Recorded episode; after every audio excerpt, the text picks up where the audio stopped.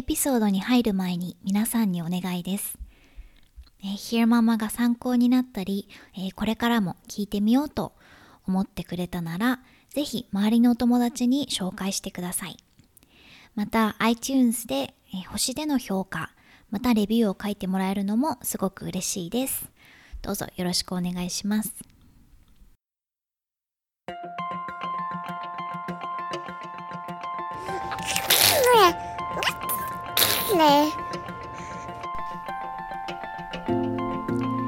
育児子育てポッドキャスト Hear Mama ひよママへようこそ。9ヶ月の息子がいるライター三橋ゆかりがアメリカカリフォルニア州ロサンゼルスから海外の育児子育てにまつわる情報をお伝えする本音を大事にしたポッドキャストです。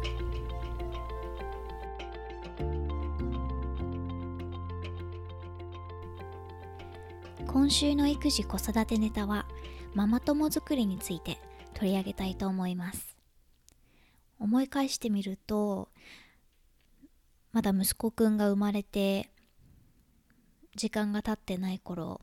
はママ友を作らなきゃっていう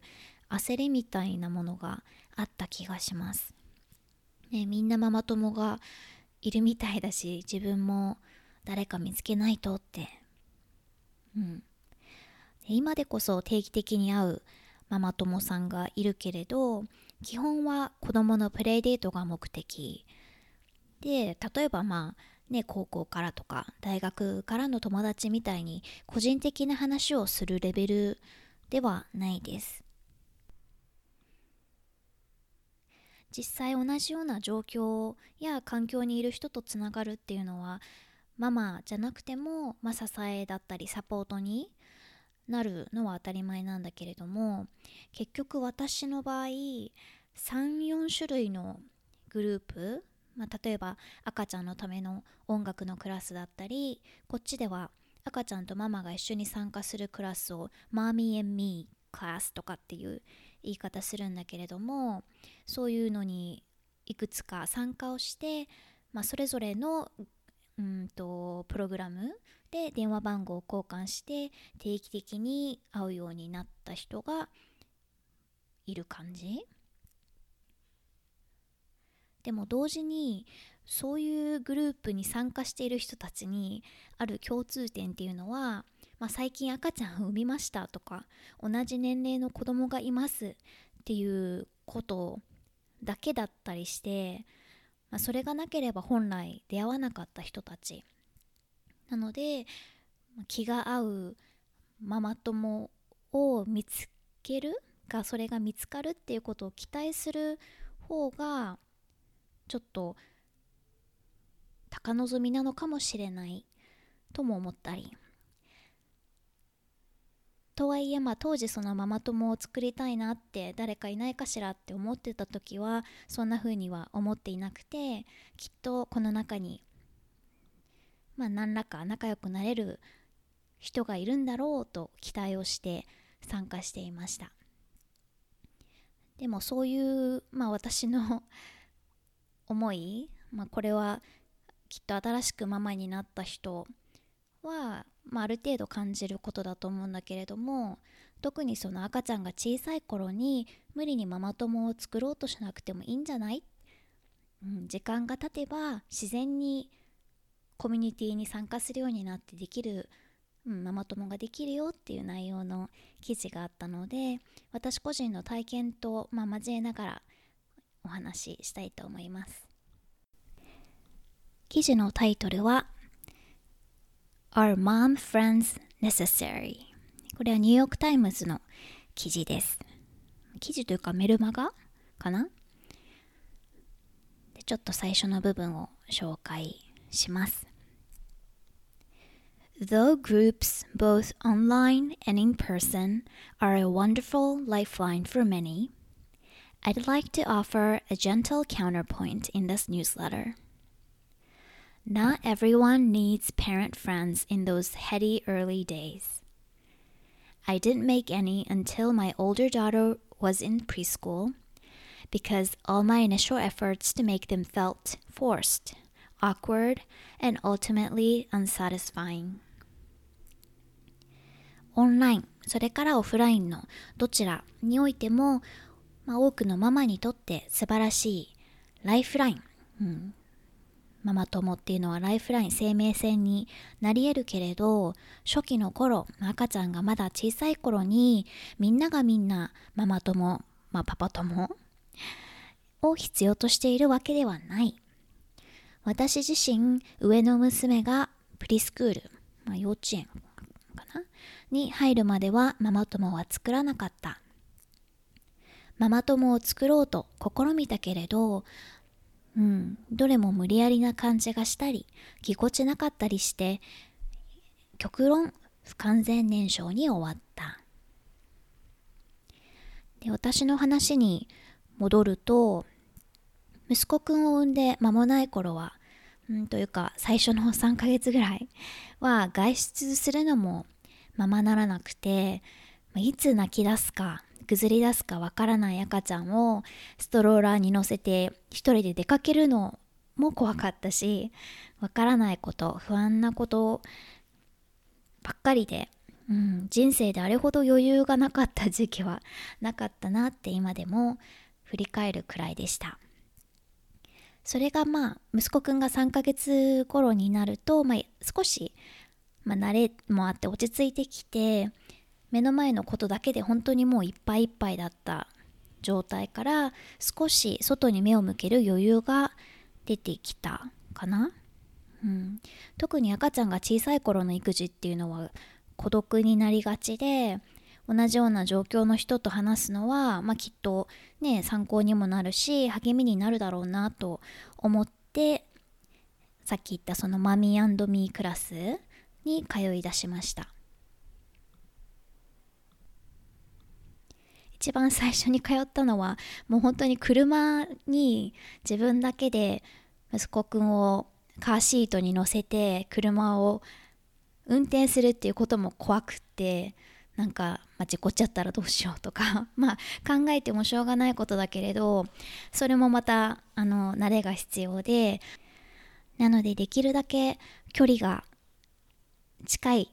ところを見つけてでそこは同じくらいの年齢の赤ちゃんがいるママたちが集まるグループでした。で週1で開催されて例えば年トレについてとかその時期の赤ちゃんの育児にまつわるテーマが何らか決まっていてそれをまあ56人かなママで一緒に、まあ、赤ちゃんはその床でコロンとしてる状態でママたちが話し合う感じ。で最初にクラスに行った時はすごくドキドキしてなんかどんなものなのかっていうのがそういうクラスに行ったことがなかったので初めてだったのもあるしもともと知らない人の輪の中に入っていくのは緊張するタイプなので、まあ、ドキドキして参加したんだけれどもさっきその紹介したメルマガを書いた子育てコーナーの編集長も同じように感じてたと。うん、知らない人がたくさんいる中床にね寝転がらされている赤ちゃんたちを踏んじゃわないように緊張しながら自分の座れる場所を探したっていうふうに書いていて、ね、ママたちはみんないい人そうだったしその時交わした具体的な会話会話の内容までは覚えていないけれどでもこれだけは覚えていると。but I do remember looking around the room at one point and thinking, the only thing we have in common is that we were all knocked up in March. Which is really not the best foundation for even a short term relationship. Being around people who were not my people made me feel lonelier than being alone. 部屋を見回してこう思ったことをそれだけは覚えてる。ここにいる私たちにある唯一の共通点はみんな3月に妊娠したってことだけ。そんな共通点じゃ仮に短期の付き合いだったとしても決していい関係は見込めない。自分の仲間だと思えない人たちに囲まれていることで逆に孤独感が増した。After that, I started questioning whether I really needed a whole different group of friends for this next stage in life. The assumption that I now belong to some new category of person rankled. I still felt like the same old crank. その後、この人生の次のステージにおいて自分に本当に新しい友達の輪が必要なんだろうかと疑問に思うようになった。自分はこれまでとは違うカテゴリーの人間になったという発想は受け入れがたかった。だって自分は前と何も変わらないんだから。私の話に戻ると、そもそもなんだけれど、日本からロスに引っ越した時点で、本当に仲のいい友達とは海を隔てている状態親友なんかとは頻繁に LINE したりするけれど物理的な距離はやっぱり大きいしロスに越してきてからそんなに普段からしょっちゅうつるむような友達を作ったわけでもなかったので本当にゼロから人間関係を構築しなきゃいけませんでした。この子育てコーナーの編集長の場合このメルマガを書いてる人ね昔からの友達っていうのがいてまあもう人間関係のベースが基盤があってで未だにあったりできる環境だったので多分その点でだいぶ違っていてなので私の方が desperate もっとそのママ友を見つけた方がいいんだろうな見つけなきゃっていうこう必死焦りみたいなものがあったと思います。同じジャーナリストだっていうママがいたら おっと思ったり何らか共通点があることが分かるとあこの人とならなんか仲良くなれるかなってこう想像してみたり。でうんそうね結局最初に言ったそのマミーミークラスでは一人アジア人のママがいてうんとまあ、彼女とは今でもたまにメッセージしたりインスタでもつながってるので近況は分かってるしこの前も久しぶりにプレデートをしたりしたんだけれどもお互いの、まあ、30分ぐらいかかるのね家まで、うん、なのでそんなにこうあじゃあこれから会うみたいなことができるあの距離ではない。でその後も同じようなそのマミーミークラス。これはね違う場所。まあ、でもそれでも15分20分ぐらいで行ける場所にあるクラスでで今度はもう最大10人くらいのクラスまあだからトータル20人赤ちゃんとママのペアで20人ぐらいでいろんなこう道の専門家まあねんねだったりうんと身体的なこのマイルストーンだったりその専門家を呼んでくれてでその先生の話を聞きながらディスカッションをするスタイルだったんだけれどそこのクラスも、まあ、3人ぐらいかなと連絡先を交換して今も連絡を取ってるママが2人いて1人は同じあのまあ、ライティング彼女の場合コピーライティング企業のコピーライティングブランディング含むコピーライティングをやってた人で、まあ、やっぱりクリエイティブに書くっていうことをしているから、まあ、その話で盛り上がったのもあって連絡を取り合っていてもう一人は近くにやっぱり住んでる、うん、車で10分ぐらいのところに住んでるからっていうのもあってえっ、ー、と今でも定期的に連絡をしています。でこれは同様のサービスが日本にあるって聞いたような気もするけれどちょっと実際のところは知らないんだけれどピーナッツピーナッツっていうママ専用の出会い系アプリがあってこれでね結構何人か出会ったんだよね。日本人のママも出会ったかな？うん。で仕組みはっていうと人気のデートアプリに Tinder っていうのがあるんだけれどもそれと同じで、まあ、左右に Tinder はスワイプしてお相手を見つけるのが、まあ、ピーナッツの場合は上下にスワイプをして、まあ、友達になれそうとかこの人ちょっとうん、話したいなっていう人がいたら上にスワイプしてお互いにスワイプし合ったらマッチングされるのでピーナッツ上でテキストメッセージを交換できるっていう仕組みです。でプロフィールは自分で自由に記入できるんだけれど何歳の子供がいるとか住んでるエリアとか趣味とか、まあ、例えばアウトドア派ですとか家で一人で過ごすのが好きワインが好きとか っていうのをあのアイコンをタップするだけで選べるようになってて。で結局うん。さっき言ったその日本人のママさんを含めてやり取りした数はもっと多いんだけれど実際に会ったのは34人かな？うん。で1人すごくいい感じのあのハリウッドに多いヘアメイクアップアーティストのママがいてそうそう。家も近かったのでよかったんだけどお引越ししちゃったので、まあ、その人とは今はもうインスタとか SNS でだけやり取りしてるんだけれど、うん、お誕生日会にも呼んでもらうような 仲になったママとかが結構このアプリを経由して出会った人が多かったかな。ただ難点はやっぱりそのアプリでスマホアプリで出会うっていうこうまあモダンなコンセプトっていうのもあって使ってるママさんたちが比較的若い、うん、のでやっぱり年齢ってだいぶ感覚とかいろんいろんな部分で違ってくるので話が合わないっていうかあまりま弾まなかったりとかっていうのもあってもちろんそういう人とはそもそも会うことにはならないんだけれどもうん。でもそうね。もう一人のピーナッツ経由で出会ったママはなんか営業のお仕事をしててほんとすごい近くに彼女も住んでて。で、えっと、女性と結婚してるから、うん、で彼女と子供を作ってうん。でも最後にランチしてからだいぶ時間が経っていて、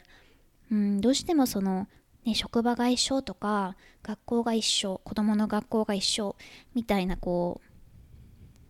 嫌でも顔を合わす状況じゃないとだいぶかなり努力をしないと人間関係新しく人間関係を育むのってうまくいかないなと。当たり前だけれどこの年になって久々にこういうことをして思思いました。で結局ニューヨーク・タイムズの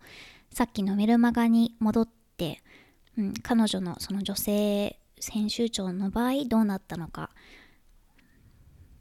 When my older daughter entered preschool,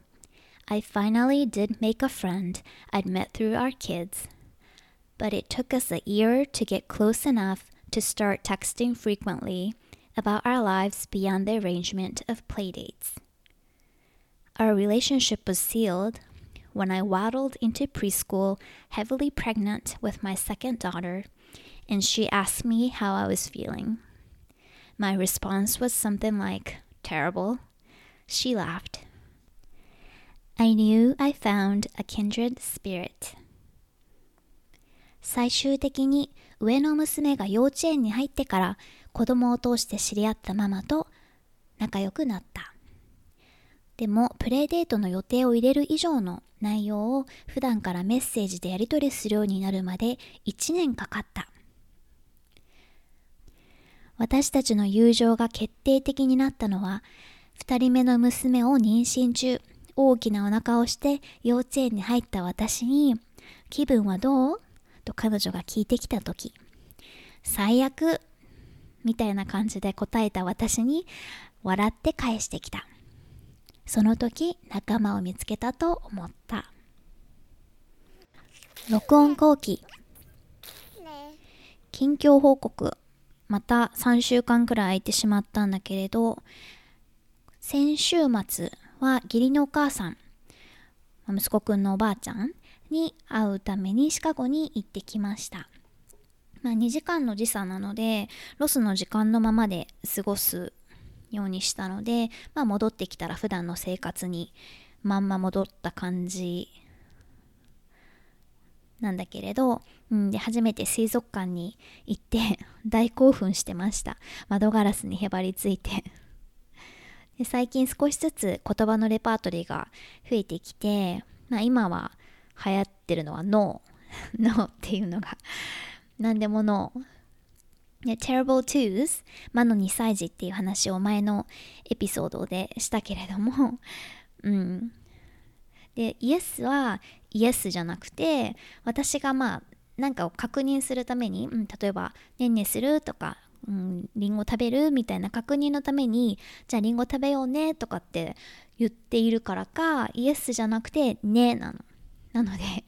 例えばじゃあいちごをデザートに食べよっかとかって言うとねって 返ってくるうんなのでノーとイエスをうんちゃんと自分の希望を伝えてくるからすごいね。で、えっ、と、今日は久々に近所の自然博物館に行ってきたんだけれど、で、その、いろんな、まあ、言葉のレパートリー、なぜか知らないけど、お風呂に入る時に、そのバストイの一つにタコのなんかシューってこう水が出るおもちゃがあってそれを持ってるからか知らないけどタコとかそれっていう 言葉をあのうん覚えることがあってでマンモスもそういう言葉の一つ。でその自然博物館にマンモスのあの模型っていうのかな？があったりするのねあってそうだから多分それを私が見てマンモスだよとかって結構頻度結構な頻度で言っているのででまあマンモスとは言えないからマンモーマンモーって言ってるんだけれど、うんと、何の言葉を習得するのかがなんか面白いなと思って見ています。で今回のテーマママ友作りの話に戻るけれど少し前のエピソードでそのママっていうのは一家のハウスホールマネージャーその家庭が回るように管理してる人だっていう話をしたと思うんだけれどもその家の掃除をしたりご飯を作ったりっていうことだけじゃなくてそもそもそのご飯を作るための材料が家にあるのかっていうことを把握したりなければ補充して、うん、っていうこういうなんかやらなきゃいけないことをやるための準備 みたいなことを言われず言われる前に誰かに言われる前にちゃっちゃやっていく。それによって家族っていうのが回っていくっていう話をしたと思います。でこれは確かにそうなんだけれどもマネージャーっていう言葉を聞いて最近 私がパッて思い浮かべるのは私が息子くんのマネージャーなんだってことでマネージャーっていう言葉はその責任者みたいな意味もあるけれどここで言う私のが言ってるそのマネージャーは、まあ、タレントのスケジュール管理なんかをするマネージャーのことです。で、まあ、息子くんは自分ではまだ何もできないので彼の生活の全てを、まあ、私が管理してるわけだけれどその中には当然彼のそのソーシャルライフも入る人付き合い。プレイデートをしたり参加してる音楽のクラスでお友達の名前を覚えて次回会った時にまた話したりっていうそのチビたちが交流するってことはママたちが交流することとイコールでで子供たちが自分の意思で好きなお友達と遊んだりってことができるようになるまではそれをパパやママが代わりにやってあげる必要があって、うん、なのでマネージャーとして 頑張ってるんだけれど、うん、結局ママ友さんで仲良くなってちゃんと関係が続いてる人っていうのは物理的距離が近い人なのでご近所さんだなと思って、うんまあ、近所の公園で知り合ったり同じビルに住んでるママさんだったりとか、えー、こっちはそもそも知らない人にも笑いかけたり「ね Hi, how are you?」とかって挨拶したりする文化があるので、まあ、お互い子供と一緒にいると、まあ、結構普通に「いくつ?」とか「名前なんて言うの?」とかっていうふうに会話が始まります。でそれが何回か重なると、まあ、番号を交換してやり取りをするようになる。うん、でこれまでその連絡先を交換したママたちは本当みんないい人たちだしそれこそ近所に住んでればもっと頻繁に会えるし会いたいんだけれどもお互い目まぐるしく生活をしてるので、うん、物理的な距離があると付き合いを続けていくのってなかなか難しい。そうでこの話を考えててあの昔人間関係が更新されていくっていうコンセプトの SNS があってあの PATH P-A-T-H っていう名前だったんだけれども2010年に創業したアプリでで調べたら結局2015年に韓国の企業に買収されたらしいんだけれども、うん、当時はこのパスのコンセプトっていうのはすごく新しくて Facebook みたいに一度友達になったらもう基本はずっと友達っていう SNS と違って、まあ、人間が同時に、まあ、同時期に維持できる人間関係っていうのは50人くらいだと。なので人間関係は常にアップデートされていくべきだっていう考え方。でまあこれには同感するというか うん、意識的にアップデートしなくてもやっぱり勝手に変わっていくものだなと思います幼なじみとかでもない限りある程度大人になってからの人間関係は、うん、やっぱりその会社の同僚とつるむとかその時々で所属してるコミュニティがメインになるので、ね、仕事が変わればそのそれからその後付き合っていく人たちも変わるしでママ友に関してもそれは変わらないなとうん思うかな。まあでも息子くんのハッピーなソーシャルライフとまあそれに付き合うママのソーシャルライフがまあうまくお互いに まあうまい具合に交差してお互いにこう楽しめるママそしてベイビーに会えるのが一番いいので、うんまあ、縁があれば仲良くなれるしって今は、うん、それくらいの感じで思っててで実際縁がある人とはまた同じ場所、まあ、または違う場所で何度も会うっていうようなことが、まあ、勝手に起きるので、まあ、だから縁なんだよね。うん。そう Speaking of friends そう友達といえば今週あのオーストラリアに一時帰国1ヶ月ぐらいかなしてた仲良しのママ友さんとそのビビちゃんが帰ってくるのでうん会わなかった間に娘ちゃんの成長をそしてうちの息子くんの成長をお互いに見るのが楽しみということでママ友作りについてお伝えしました今回も Hear Mama を聞いてくださってどうもありがとうございました。ではまた来週。